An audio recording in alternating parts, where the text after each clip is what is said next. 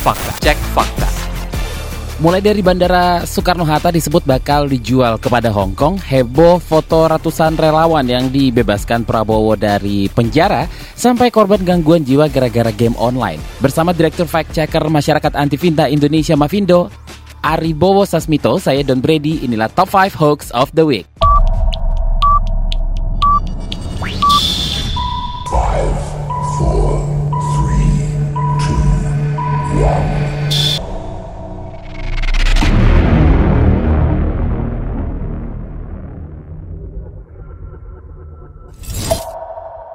Mas Ari apa kabar? Ah, kabar baik, alhamdulillah. Kita sudah uh, dapat nih 5 hoax yang di minggu ini ini dari tanggal um, berapa ya kemarin ya Mas ya? Tanggal 20 sampai tanggal 26. Dihitungnya dari uh, kami apa sih kok ngepul ya istilahnya kayak ke pool itu pool sama jadinya. Kayak kami mengumpulkan data it, Mhm. itu uh, batasnya hari Jumat sore. Oke. Nah, malamnya diproses uh, ada bintang kecilnya nih syarat ketentuan berlaku. hari Senin naik. Oke. Number five. Posisi kelima ya, Bandara Soekarno-Hatta akan dijual kepada Hong Kong. Ini em, media sosial diramaikan oleh isu soal dijualnya Bandara Internasional Soekarno-Hatta ke pihak asing yakni Hong Kong. Isu dijualnya itu eh, salah satu bandara terbesar di Indonesia ini menyebar di media Ya. sosial Facebook, ya kan? Dalam apa namanya narasi dalam status yang diunggah akun Facebook tersebut berbunyi eh, Bandara Kertajati di Majalengka punya Cina. Sekarang Bandara Soekarno Hatta mau dijual lagi ke Hong Kong. Mau jadi apa ya Allah negara ini faktanya gimana di Mau Mas jadi Ari? milikmu aja gimana, Mas? Asik. Bisa gitu kita milikin bandara. Pengen Jadi gini, sih. uh, kata-kata dijual itu memang cukup sensitif. Iya. Uh, sebetulnya mungkin ya apa ya? Kalau boleh nyalain media, kalau boleh nyalainnya, tapi bukan menyalahkan ini ya. Kata-kata dijual sih sebaiknya dirubah karena orang taunya dijual itu jadi milik gitu. Padahal Hmm. yang dijual itu konsesinya. Konsesi itu maksudnya uh, pengelolaan. Jadi uh, kita kita masih sebagai pemilik, tapi yang mengelola itu adalah pihak lain gitu. Jadi sederhananya begini dah, kita punya rumah di di disewakan atau yang agak-agak canggih itu sekarang kan uh, banyak orang yang punya unit apartemen Mhm. yang disewakan atau dikelolakan ke pihak ketiga. Nah, kurang lebih mirip seperti itu sebetulnya. Cuma Hmm. memang uh, masih uh, apa ya pengetahuannya masih pada kurang dan uh, itu emosinya tersentil. Jadi begitu deng- mendengar kata dijual ya, waduh langsung gitu. Waduh pakai caps lock Mas ya sama tanda seru gitu. Waduh dijual tuh padahal ya itu pengelolaannya gitu. Dan dan ini bukan cuma Indonesia yang melakukan, bahkan uh, yang pernah saya baca sih di Saudi Arabia juga sudah melakukan dan pengelolanya juga kebetulan dari Tiongkok gitu. Jadi Oh. eh, atau kalau secara tradisional mirip kita menyewa lahan lah, eh, apanya istilahnya eh, menyebut penyederhanaannya. Misal saya punya lahan pertanian, saya sendiri tidak mau menggarap, ya pihak lain yang menggarap kayak begitu sih. kerjasama, bisa dibilang kerjasama kayak Iya, gitu ya Mas Dan Ari sudah ya. diklarifikasi bahwa ini demi keuntungan kita juga gitu. Dan dari catatan saya juga sebenarnya isu seperti ini pernah muncul di tahun 2017 kayak gitu. eh ini HLBK sih mas. HLBK lagi Iya. muncul kita gini. Hoax Ah. lama bersemi kembali ya. Iya. Number four. Oke, yang ke di posisi keempat foto 200 relawan yang dibebaskan Prabowo dari penjara. Beredar sebuah postingan foto di media sosial yang memberikan informasi bahwa 200 relawan yang dibebaskan Prabowo dari penjara. Jadi postingan foto tersebut diikuti dengan narasi sekarang Prabowo sudah berhasil membebaskan 200 relawan yang di penjara. Jika ada salah satu dari saudara kalian di sana, maka tidak sepatutnya menyalahkan kenapa Prabowo melakukan jabat tangan. Beliau mengorbankan rasa harga dirinya untuk membantu rakyat yang sedang di penjara. Faktanya Mas Ari. Eh, ini masih berhubungan dengan eh, yang kita bahas minggu lalu tentang eh, pertemuan dengan Pak Jokowi itu settingan gitu. Nah, dibilang bahwa itu settingan dan sebetulnya eh, apa ya seolah-olah Pak Prabowo itu ada deal-dealan dengan eh, Pak Jokowi padahal yang kalau kembali ke pelajaran kalau nggak salah SMA ya kan ada negara itu dikelola tiga pilar yang masing-masing tidak bisa saling eh, mencampur adukkan. Nah di sini di, diperlihatkan bahwa fotonya betul peristiwanya ada. Ingat pelintiran konteks ya 5W1H. Mhm. Fotonya betul tidak diedit eh, atau kalau bentuknya video juga betul tidak diedit dan peristiwanya ada tapi yang salah adalah narasinya dibilang bahwa em, 200 relawan dibebaskan ini sebetulnya kejadian aslinya adalah pada saat dari rutan rumah tahanan dipindah ke kejaksaan untuk proses hukum selanjutnya kayak begitu. Jadi eh, tadi pelintiran kontak Mas ya. Penelitian konteks. Ah, ah. Tapi benar fotonya ada di situ dan Prabowo ada di situ. Eh, Pak Prabowo-nya nggak ada. Jadi Oh. dihubung-hubungkan aja Mas. Dihubung-hubungkan Nah, aja jadi ya. memang ini sebetulnya eh, sedang kan ini ada gambar turun tangga sama sedang di bis. Nah, memang ini sedang proses dipindahkan ke dari dari apa kantor polisi dari rumah tahanan gitu ke kejaksaan untuk pemrosesan lebih lanjut. Hmm, oke. Dan setelah dilakukan penelusuran foto tersebut adalah foto ketika 75 pelaku kerusuhan 22 Mei di Jakarta Barat diserahkan ke kejaksaan oleh Polres Jakarta Barat. Betul Iya, Mas ha-ha. jadi eh, 75 tuh jumlahnya cukup banyak mungkin karena ya selain karena eh, apa alasan pemrosesan lebih lanjut ya eh, memang sebaiknya dipindahkan karena jumlahnya cukup eh, 75 tuh cukup banyak ya. Iya, ini di-share sebanyak 122 kali. Lumayan juga ini masih di-share-nya. Eh, lumayan. Lumayan ya. Oke. Number 3. Yang ketiga, Oktober 2019 Prabowo Sandi dilantik. Well, ini nggak usah dijelasin lagi, sudah pasti hoax. Tapi kok ya nekat gitu loh, bikin Ya. hoax seperti ini Mas Hari. Iya. Dan di share, ya lumayan juga nih eh, respon masyarakat terhadap hoax yang satu ini. Iya, memang tadi ini masih masuk ke wilayah emosi, Mas. Jadi sasarannya adalah untuk mereka yang eh, susah move on begitu ya. Padahal Pak Prabowo-nya sendiri dengan Pak Jokowi udah ketemu Mm-mm. kemarin di MRT. Terus bahasa kiasannya adalah ini udah satu gerbong nih, sudah makan siang bareng juga gitu. Tapi masih memang ada pendukung baik itu dari pendukung Pak Prabowo dan pendukung Pak Jokowi juga ya. Karena ini eh, apa istilahnya yang suka ngilik-ngilik pendukungnya Pak Jokowi ini bukan cuma sesama pendukungnya memanfaatkan emosi temannya tapi dari dari istilahnya pendukung seberang begitu ya dalam tanda petik eh, pendukung seberangnya ini juga suka bikin pelintiran. Nah, dalam hal ini sebetulnya eh, yang dipakai bahan adalah ada ketetapan MPR begitu ada pasal-pasal yang disebut tetapi yang disebutkan itu tidak tidak valid karena alasannya adalah dibilang ini harusnya bukan satu putaran Hmm. uh, atau uh, menang di beberapa provinsi tapi sebetulnya secara undang-undang uh, sudah sudah uh, sah sudah di, di- sudah mem- memenangkan uh, pemilu secara sah dan tinggal menunggu dilantik gitu istilahnya menunggu MPR-nya dilantik dulu baru setelah itu MPR-nya melantik uh, presiden yang sudah terpilih secara sah karena sudah di, di sudah ditetapkan oleh KPU ya. Hmm, Oke, masih ada aja yang goblok ini. Pasukan susah move on berarti. Iya. Oke. Number 2. Yang kedua, mengutip katanya seperti itu ya, Iya, mengutip hmm. pernyataan Jokowi. Kalau saya mengundurkan diri, emang ada yang sanggup membangun Indonesia. Nah, ini screenshot berita eh, berjudul kalau saya mengundurkan diri, emang ada yang sanggup membangun Indonesia itu viral. Menggunakan logo fifa.co.id diunggah akun Facebook Alex Balfas Alfa Riji. Ini di-share 101 kali. Oke. Mas Ari, penjelasannya gimana ini? Emang Pak Jokowi ada pernyataan seperti ini?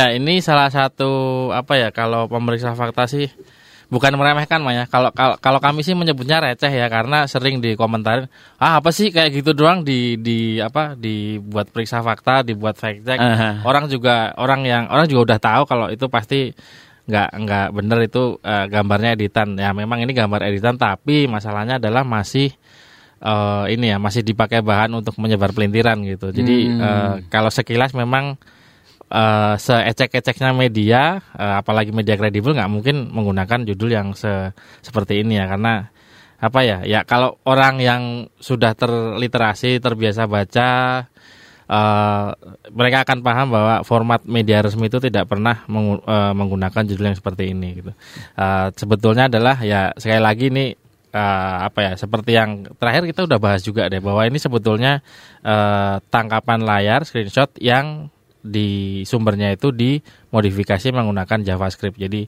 di dalam halamannya itu dirubah judulnya, makanya kelihatannya font uh, layoutnya juga mirip. Nah ini juga sudah uh, dicek dari dua si- dua uh, aspek ya. Pertama dari segi uh, apa nih hari, uh, bulan dan jam bahwa di hari dan bulan dan jam itu 17.39 WIB Sabtu 13 Juli 2019 beritanya FIFA itu bukan tentang itu beritanya Ada ya beritanya ada tapi gimana? beritanya eh, tentang dari Pak Sandiaga Uno. Sandiaga Uno lebih terhormat jika jadi oposisi ada fotonya fotonya Pak Sandiaga Uno sementara di foto yang suntingannya itu eh, fotonya sebetulnya fotonya Pak Jokowi itu diambil dari Antara dari situsnya Antara Oh, gitu.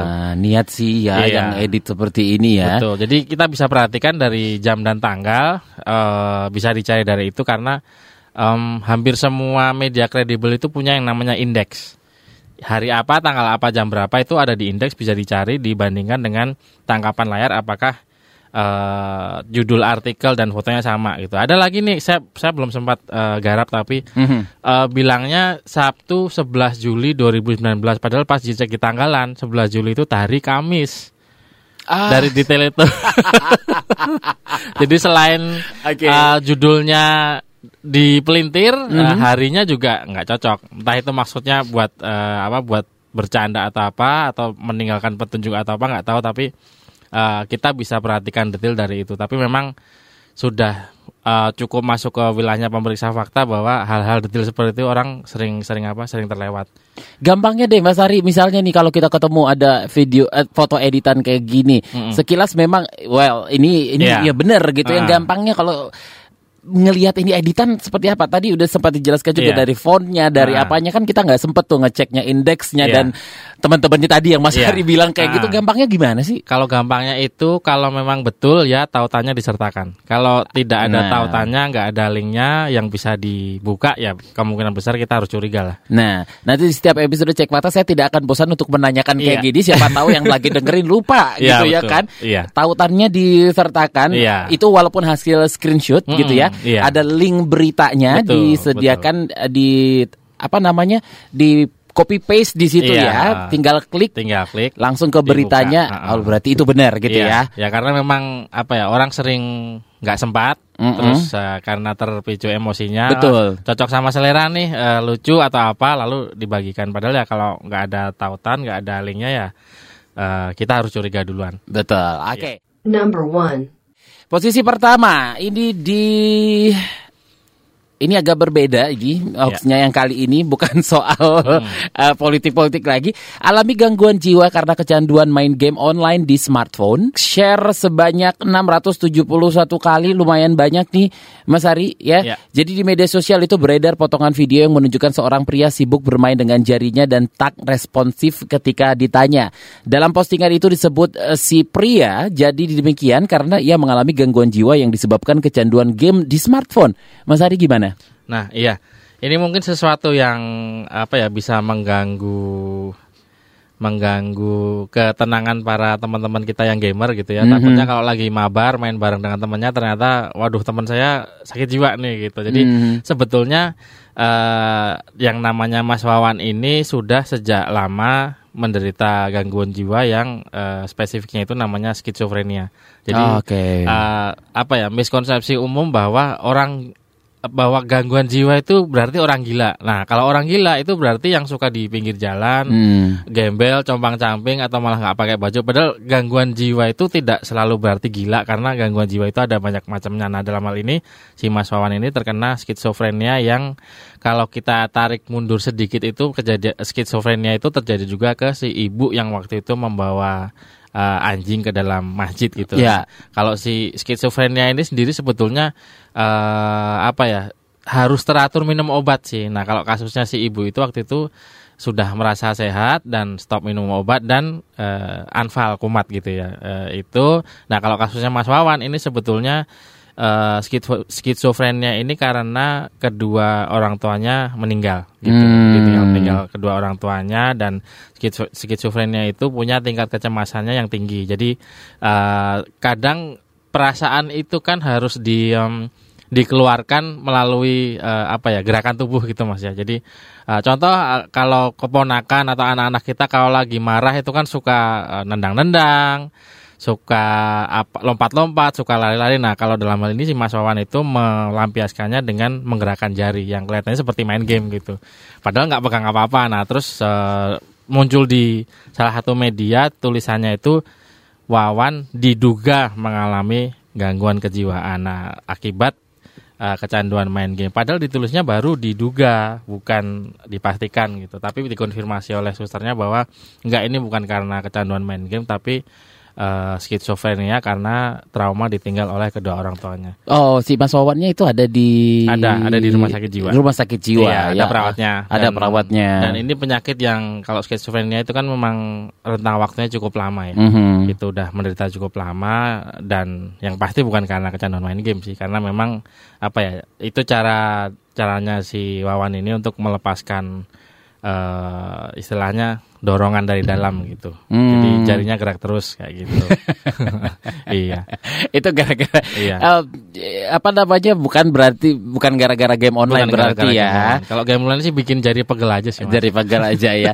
tapi memang semp- saya sempat ngelihat sih itu, Hmm. tapi persis emang gerakan tangannya si Mas Wawan itu seperti sedang melakukan apa namanya game kayak megang hand nah itu Ah, memang jadi gitu. bahan sih mas Jadi bahan sih sebenarnya. karena itu satu kalau istilah a picture speaks thousand of words kemarin ya seperti episode kemarin. Satu gambar berbicara seribu bahasa apalagi kalau video. Nah, video itu kan satu frame-nya aja ada. Kalau standarnya sih 24 frame per second itu satu satu detiknya aja ada 24 frame. Apalagi kalau eh, eh, kalau satu gambar bisa seribu bahasa ya berarti yang 24 frame per detik itu bisa eh, berapa sepuluh ribu atau sejuta bahkan gitu. Jadi hati-hati dengan eh, narasi yang kelihatannya betul pakai bahan video yang eh, apa ya kelihatannya videonya valid Eh, memang kejadian ada tapi ya yang bermasalah adalah di narasinya pelintiran konteks soalnya Oke, itu dia tadi top 5 hoax of the week bersama Direktur Fact Checker Masyarakat Anti Fitnah Indonesia Mavindo Aribowo Sasmito. Ketemu lagi minggu depan, Mas. Ketemu lagi minggu depan, jangan lupa jaga emosi, tahan jari, verifikasi sebelum dibagi. Saya Dan Brady. Saya Aribo Sasmito, Assalamualaikum warahmatullahi wabarakatuh. Bye bye. Cek fakta top 5 of the week bisa Anda simak tiap Senin siang di kbrprime.id dan aplikasi podcast lainnya. Cek fakta, cek fakta, cek fakta.